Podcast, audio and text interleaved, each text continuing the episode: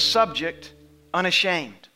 This is part two. This will conclude, as far as I know, this will conclude this particular series. In fact, I said to Kaylee, she said, Dad, what's coming up next? And I said, I'm concluding unashamed tomorrow. This was yesterday, our conversation. And she said, wow, that's a short series. And then I felt like, well, maybe we need to add something else to it. But I can't add to. I don't want to add to nor take away from what the Father wants to do. So, Kaylee, don't encourage me to violate the word of the Lord. So, no, she would never do that. She would never do that. And, but I want to give it to you as he gave it to me. And again, in a few places in here, I'm probably going to have to pause to make sure that I understand exactly how he wants me to say it. I don't want to cross T's that weren't meant to be crossed. And I don't want to leave any uncrossed that were meant to be crossed. I don't want to put things where they don't belong, and I don't want to leave things out that belong. I want to, in every way possible, I want to be faithful over what he has given me to share with you today. And it was important enough that this week it was necessary that I sent you the notice. If you did not get the notification this week and you are a part of this house, if you did not get an email about today, it's because we don't have something right about your information, likely your email. So if that did not happen and you did not get notified, if you'll write your name and email address on a card, we will take care of that at the conclusion of today. So let's start, and I'm going to start by asking the Father to help me to say well to you what he has said so well to me. Father, today I'm thankful for your word. I'm thankful for the anointing. I'm thankful for the Holy Ghost. I'm thankful that by your word and spirit we live and breathe.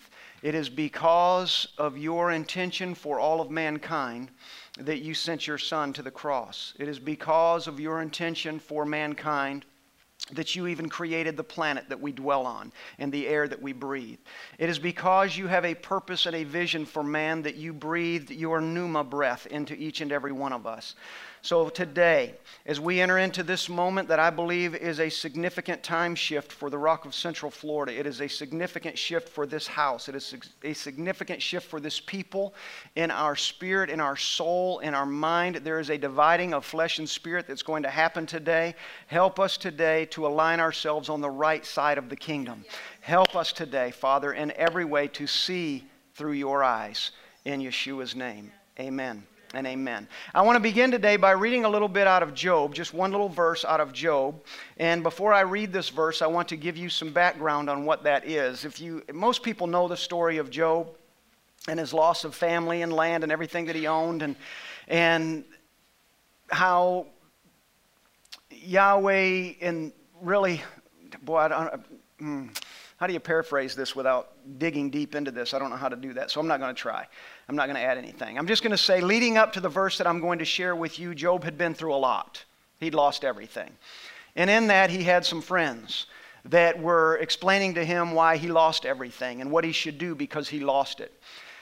Well, in the loss of all that he lost, in the suffering and the pain and the hurt that all came with the loss of things, in him and the promise that he had possessed, in that he began to beat himself up. He began to bury himself with all the things that he must have done wrong. He began to believe the words of people that really did not have the right to speak.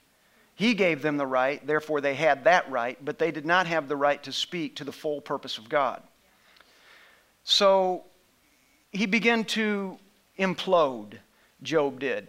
In Job chapter 7, he begins to fall apart. He begins to, woe is me, why all this is happening to me, and begins to find in himself, Father, what have I done to deserve this? What things have come upon me? These things that have come upon me identify something that I must have done, and I am ashamed of how I have disappointed you somehow to come to this place. And then Bildad says to him in verse 7 of chapter 8, comes to him and speaks some words to him that are significant. And this is the particular verse that I want to read out of what Bildad said to Job in the middle of Job's loathing, his weeping and his moment of self-burial. Bildad says to him, he said, Job, though your beginning, in Job 8:7, though your beginning was insignificant, your end will increase greatly. If you want to read that whole story, I encourage you to read Job 7 and Job 8. But he says to him, he says, Job, though your beginning was insignificant, your end will increase greatly. I'm going to say it again. Though your beginning, and I'm saying this to every single person under the sound of my voice today, here or beyond, I'm saying to you, though your beginning may have been insignificant, your end, if you will trust the Father, will increase greatly. Your end will increase greatly.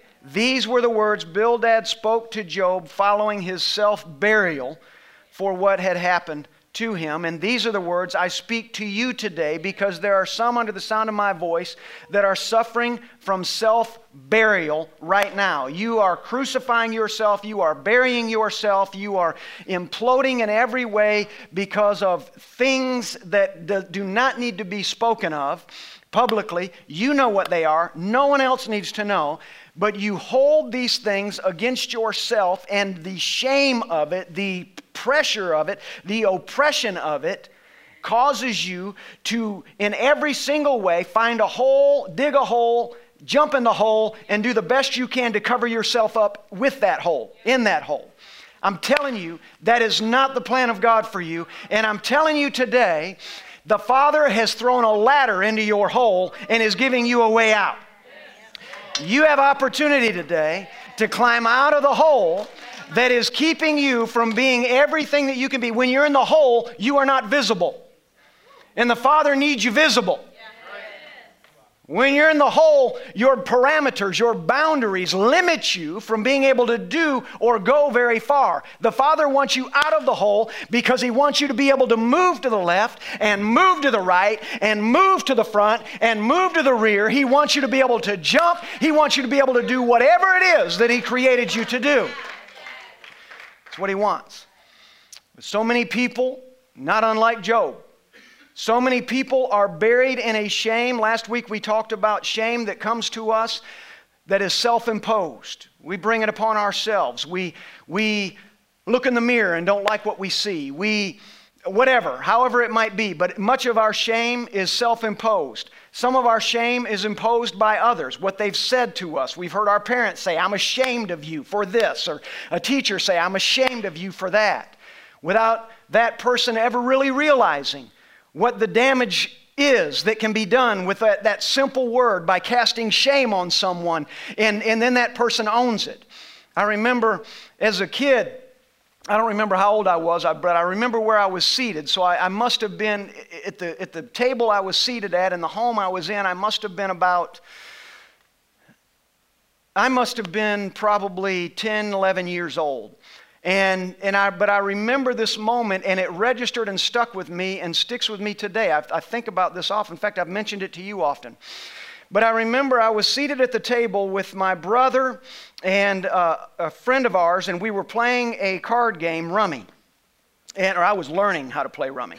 And we were sitting there, and we were playing how many play Rummy?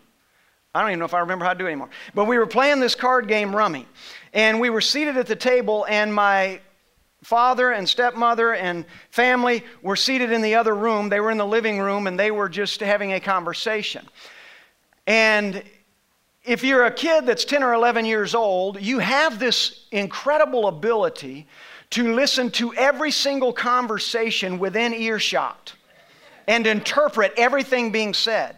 In fact, you can somehow extend this ear into this conversation, and this ear will find its way around the corner into the other one. You just have that ability. Kaylee Parker was really good at that growing up. We'd be having a conversation. We'd look up. Her head would be in the railing. But I remember sitting at that table playing this card game. And while we were playing, and funny thing is I don't remember the conversation we were having over cards. But all I remember is a statement that was made in the other room about me that has lasted from that day to now. And I was probably 10 or 11 years old. And I heard my dad say my name. And when he did, it caught my attention, because everybody that's 10 and 11 years old wants to know what somebody's saying about me. Everybody that's 50 years old wants to know. And it caught my attention, and he said something about me that I don't remember. What I remember is my stepmother's response to what he said. And it impacted me at that moment, and it has impacted me since. And she said to my father and those that were in that room, she says, "Don't you worry about Steve. Steve is the most responsible child I have ever known." Now, to you, that's maybe meaningless. But to a kid that's 10 years old that went back and forth between a divorced home, divorced parents, going back and forth under different rules, everything trying to sort it out and trying to figure out my worth and my value even at that young age. And what to believe and to hear someone say, "Don't you worry about Steve. He's the most responsible child I have known." Suddenly, sitting at that card table, I felt like I could not be beaten.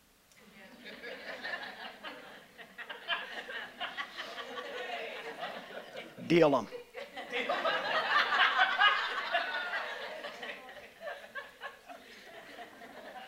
In those words, I've been reminded of those words so many times throughout my life. I'm 56 years old, so that was 46 years ago, roughly, that I heard those words, and I've been reminded of those words over and over and over again in my life, and they have stuck with me. In the same way, if I had heard someone say, "Worry about Steve.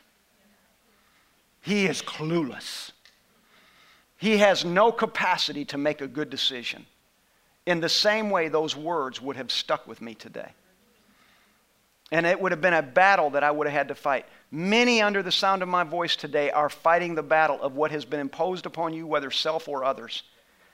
But more than that, the most imposing force of shame on a person's life today is religion.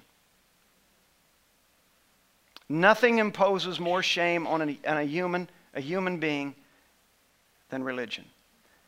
I said to the team this morning, if you could remove all religion from the earth, you would remove almost all shame. Because the imposition of shame on a person's life and religion is overwhelming. Religion lives and breathes by inducing shame. If I can make you shameful, you need me. If I can make you feel like you cannot be forgiven, you need me. Religion believes that if it can impose this sense of your inability to ever become something more, you're going to need religion. Religion's very survival is dependent upon your shame. And without your shame, religion cannot exist.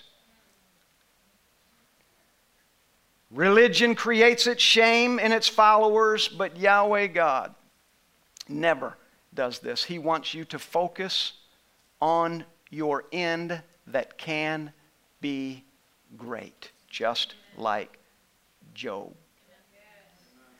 Forgiveness is given in religion. Forgiveness is given only with more rules. Religion raises up its followers to believe you can't do this, you can't do this, you can't do that, you can't do that, you must go here, you must wear this, you can't wear that, whatever it is. And religion imposes all of these things. And religion says if you really love God, you really won't do that. If you really have a relationship with God, then these things wouldn't be present. And religion is constantly imposing these things. I'm attacking religion this morning. And religion is constantly imposing these things upon those who are seeking God. Religion gets in the way of that relationship with God by making a person believe they're so shameful that God would never receive them. Why would the Father, who is perfect in all things, receive me, who can't even wear the right clothes? Why would the Father, who's looking for a kingdom that has no end and is full of righteousness, peace, and joy, why would He want anything to do with this person that religion keeps telling me that I'm never going to make it? I'm never going to get over the hump. I'm never going to become a respectable person.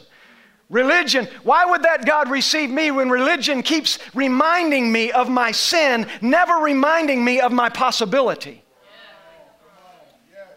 I can't get past who I am within religion because religion won't let me, because if I get past it, I no longer need religion. Religion-induced shame exists in too many people today. Almost all shame has been induced by one form of religion or another.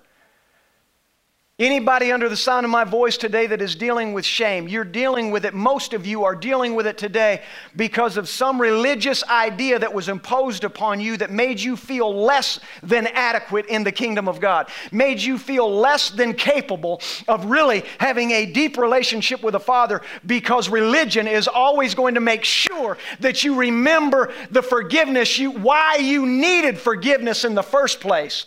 But the kingdom is not that way. The kingdom of God is never looking to say to you, you were forgiven because you were this little rat. You were forgiven because you were this irresponsible whatever. You needed forgiveness because you could never do the right thing. Religion will, or kingdom will never do that. Religion will say, you were forgiven, and I don't remember why.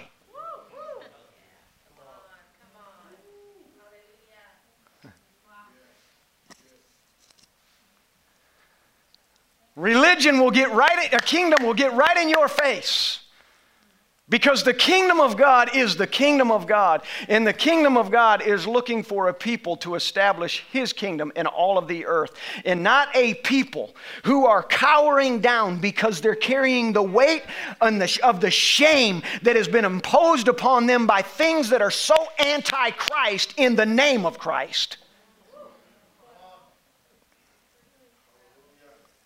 They impose these rules and regulations on them, and they cower down. How can a man, how can a woman, how can a person who trusts the Father stand up and become all that they're supposed to be when they're constantly cowering down?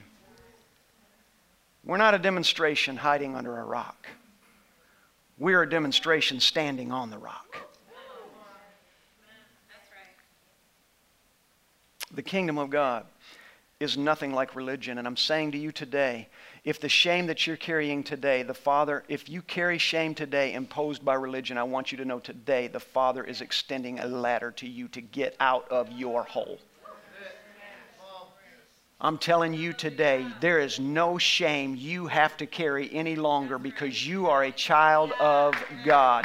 God loves you, and He loves healing, and He loves forgiveness.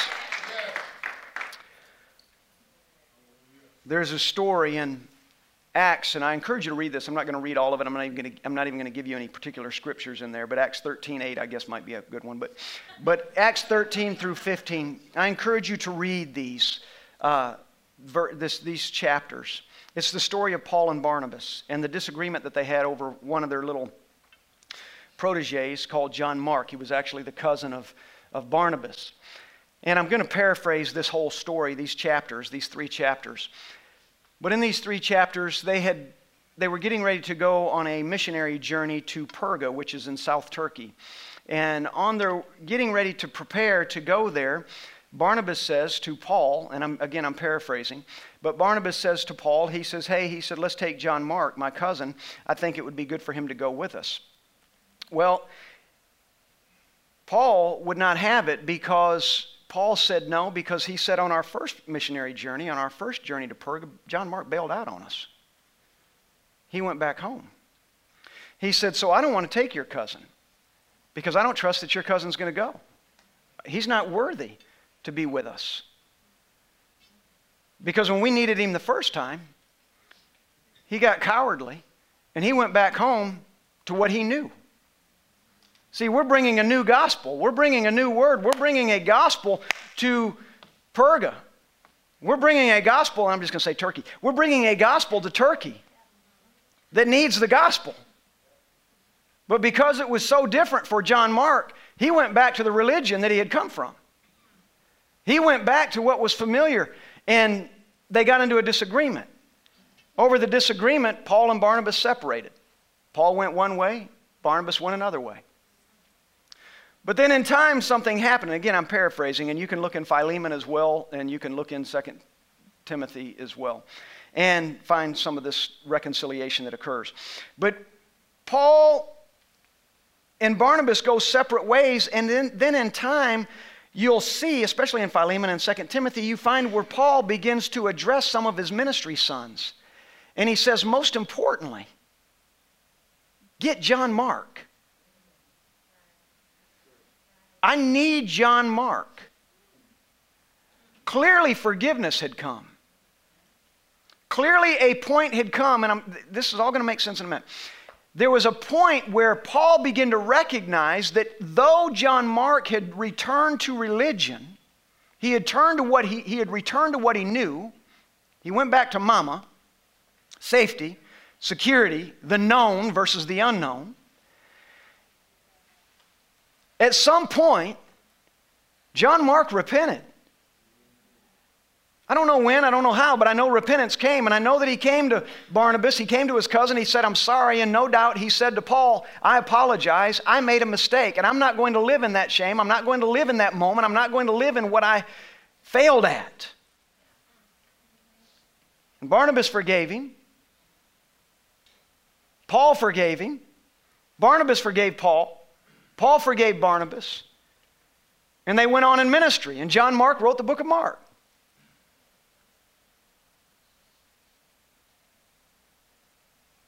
Something miraculous happened here. You got two people believing with all of their heart that they're doing the thing that they believe is the right thing to do, whether that thing, even if that thing created a situation between the two that seemed unresolvable. They were both right. In this case. That's not always true, but in this case, they were both right. Paul did what Paul did because that's what he knew to do.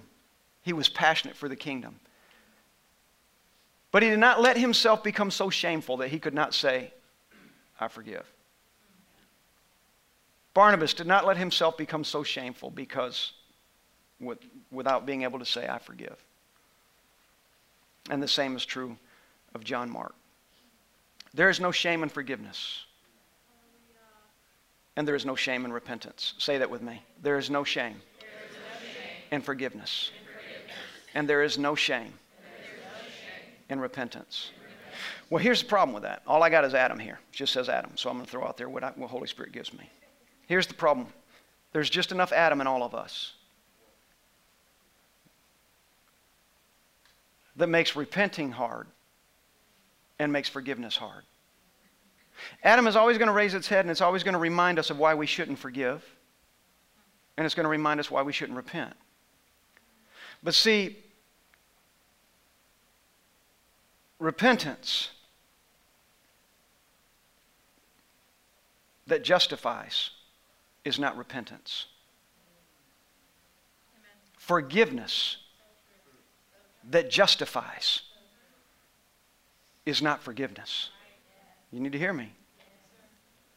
Repentance that justifies is not repentance. In other words, I repent, but. In fact, I said to the team earlier today, I said I should have titled this message today, How Big Is Your Butt?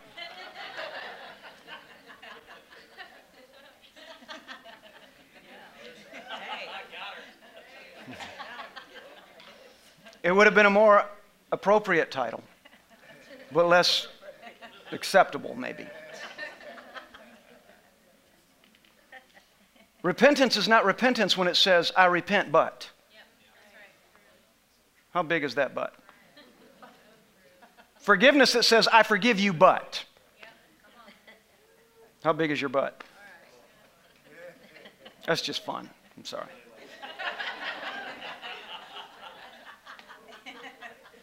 All the parents with kids under 10 are like, would you?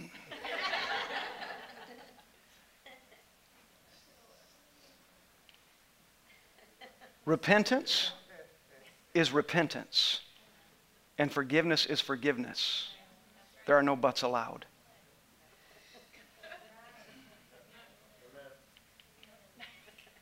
Hear me. Well, that's easy, isn't it, to say, isn't it? How many would nod your head in agreement to that? Okay, well, how big have your butts been?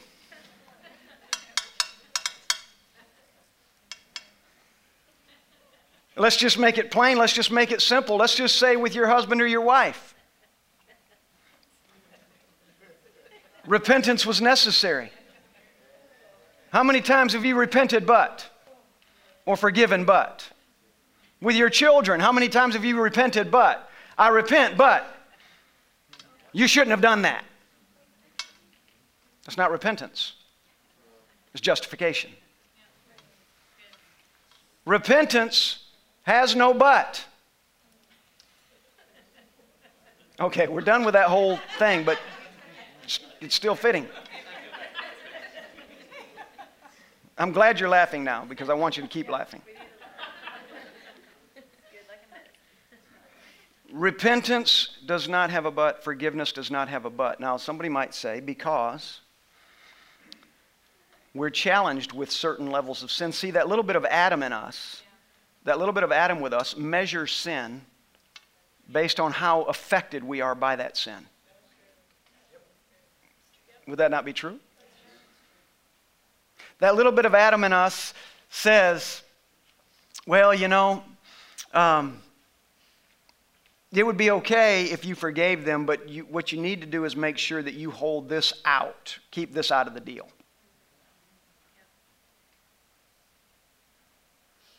Adam is always going to get in the way of the fullness of God developing in your life. Adam wants you to stay ashamed of who you are, ashamed of what you have done, doesn't want you to forgive yourself, doesn't want you to forgive others,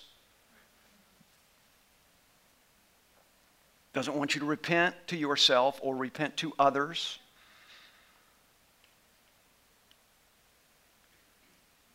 Adam will get in the way every time of the fullness of what God wants to do in your life. You need to hear what I'm saying.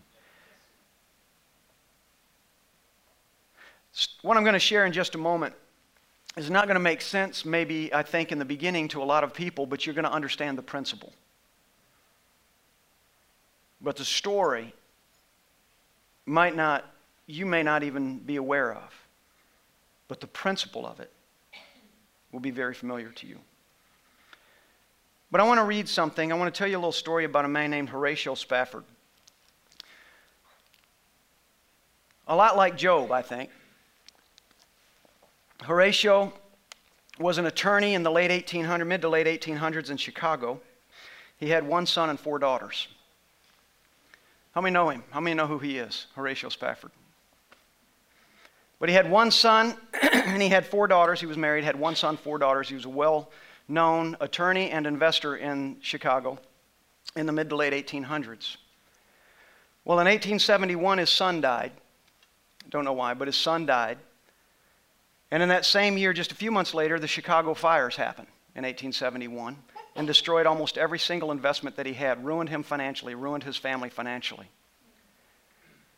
In the weight of that financial ruin and the overwhelming grief and sorrow of losing his son and losing his sustenance and trying to provide for his family, he knew that there was a revival taking place in England, and his wife and his four daughters were very much brokenhearted over the loss of a brother and son, not knowing where the bread was coming from the next day.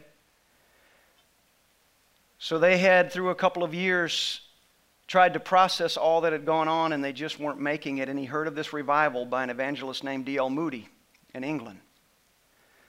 So he conjured up, got some money somehow to afford some tickets for his wife and his four daughters to travel to England and be a part of this revival with D.L. Moody. So they get on the ship in New York and they begin to travel across the Atlantic headed towards England. On the way there in the middle of the night, they run into a ship. They crash. The ship sinks. All four of his daughters are drowned at sea. Only his wife survives. He hears of the news, and he immediately makes plans to himself travel to obviously comfort his wife. So he boards the ship, and as he boards the ship to head that way, and whatever time frame had now elapsed, but he boards the ship to begin to head over to England, and on his way to England, when he's passing that very spot where the ships crashed and his daughters lost their lives at sea along with everyone else on that ship other than his wife. When he's crossing that point, he begins to break down in tears and he writes the song, "It Is Well With My Soul." And these are the words. When peace, and keep in mind he is crossing the spot on the Atlantic where he had realized, I have lost everything. It is my wife and I alone. When peace like a river attendeth my way, when sorrows like sea billows roll, whatever my lot, thou hast taught me to say, it is well with my soul. Though Satan should buffet, though trials should come, let this blessed assurance control that Christ has regarded my helpless estate and hath shed his own blood for my soul. My sin, oh, the bliss of this glorious thought. My sin, not in part, but the whole, is nailed to the cross, and I bear it no more. Praise the Lord, O my soul. And Lord, haste the day when my faith shall be sight, when I will see what I believe for. The clouds be rolled back as a scroll. The trump shall resound. And the Lord shall descend, even so it is well with my soul. It is well with my soul, it is well with my soul, it is well with my soul. One cannot arrive at this place that he arrived at absent the love and compassion of Yahweh God. One who is forgiven much and understands the depths of God's love and grace and his unending passion to establish his kingdom in the earth, only he can truly forgive another. Sometimes we forgive others, sometimes we forgive ourselves. Either way, forgiveness is the pathway to the kingdom of God being revealed in the earth. Shame among us, within us. The shamefulness one may feel. You can be delivered today by forgiving those who imposed it and repenting if you brought it on yourself. Wherever there is repentance and wherever there is forgiveness, shame is healed. Shame is healed. God is in the business of healing. He is in the business of restoring. He does not see our issues like we see our issues through the eyes of Adam. He sees the kingdom of God as a whole, not as a part or portion. In his heart, he does not see his kingdom as being one that is divided among many, but it is one with many in it. Again, I say to you, repentance doesn't justify. It simply repents. Forgiveness doesn't justify. It simply forgives. I want you to say that with me, and then we're going to move into this, something different. Say this with me. Repentance does not justify. It repents. In fact, I want to do it the other way around. I want to start with forgiveness. Let's say this together. Say forgiveness doesn't justify. It has no buts. It forgives.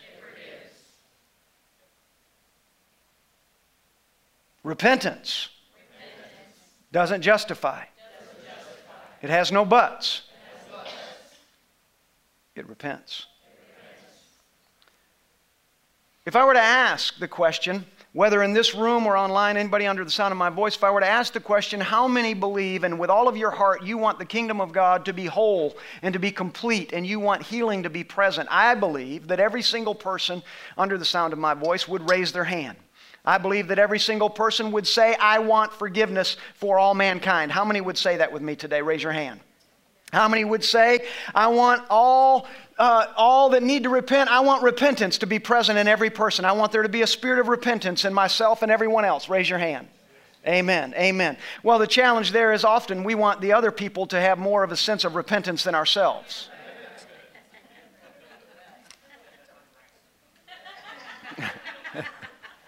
Isn't that true, Denise? We want them to, well, you know what, when you do this, then I'll do this. And often the Adam in us waits on the other person to take the lead. Because we somehow, the Adam in us is comforted by the fact that if they did it first, then there's some measure of them accepting that there's some guilt with it. There's some claim to the issue. Because that's the nature of Adam. It's not the nature of God.